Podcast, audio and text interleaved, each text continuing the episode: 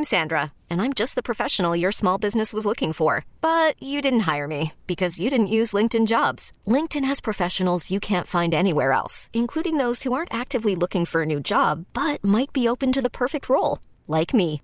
In a given month, over 70% of LinkedIn users don't visit other leading job sites. So if you're not looking on LinkedIn, you'll miss out on great candidates like Sandra. Start hiring professionals like a professional. Post your free job on LinkedIn.com slash recommend today.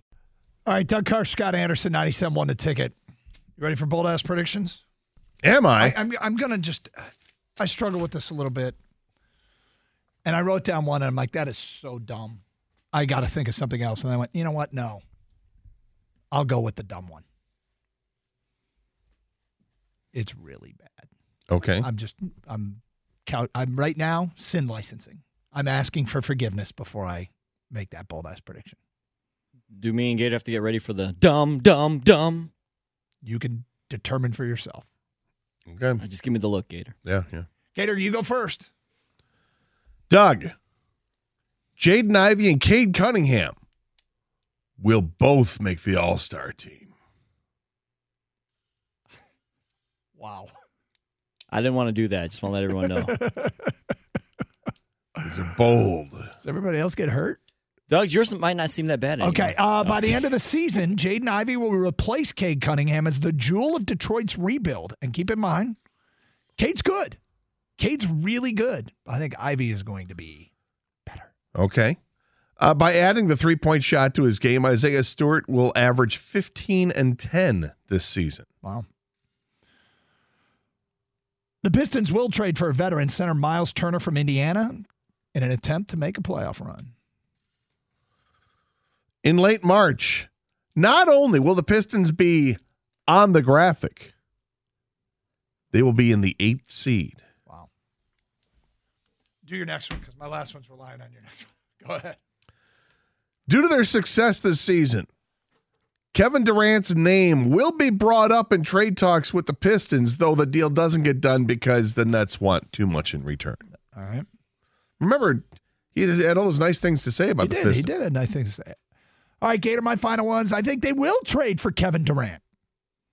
And they will unleash the Durant Durant front court, which will be hungry like a wolf.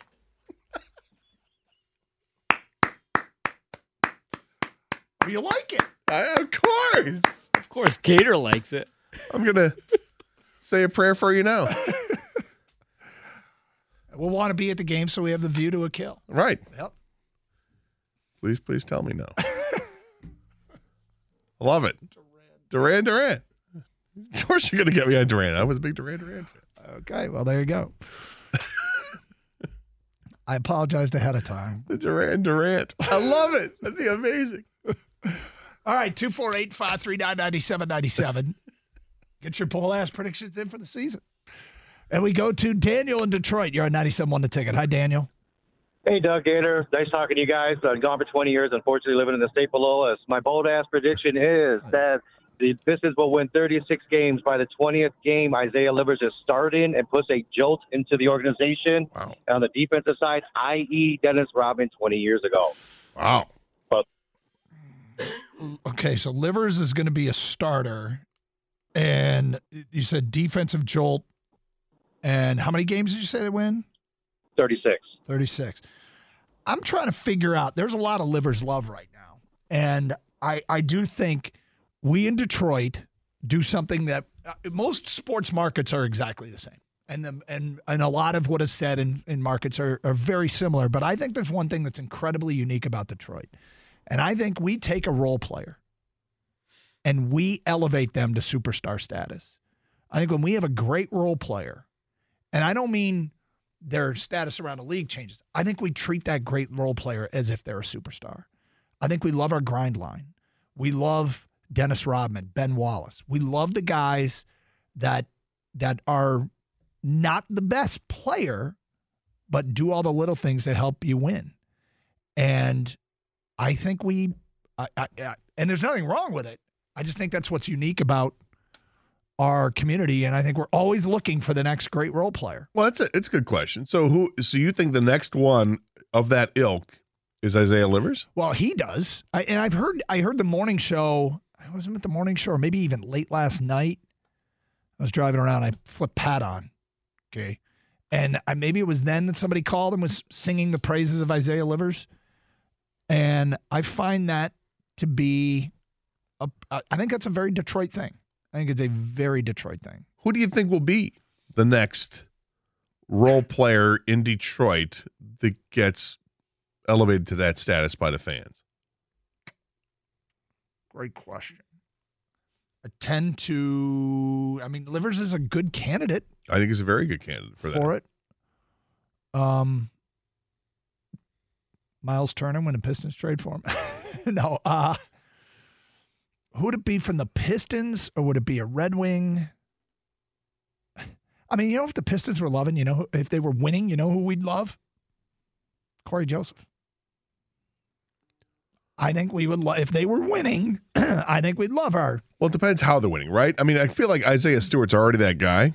Yeah, maybe. No, that's a good call. But if I- I, but if Isaiah Stewart ends up doing what I say and goes 15 and 10, then he's no longer that guy, that role guy. It's more likely to be a Red Wing if we're going to include all the teams. But if it had to be a Piston, I'd probably go like Jalen Duren or, or Isaiah Stewart. If Cor- if the Pistons were good, Cory Joseph would be like Michael Curry, Doug. No one would like him. They'd be like, why is this guy even playing? I think I'd like him.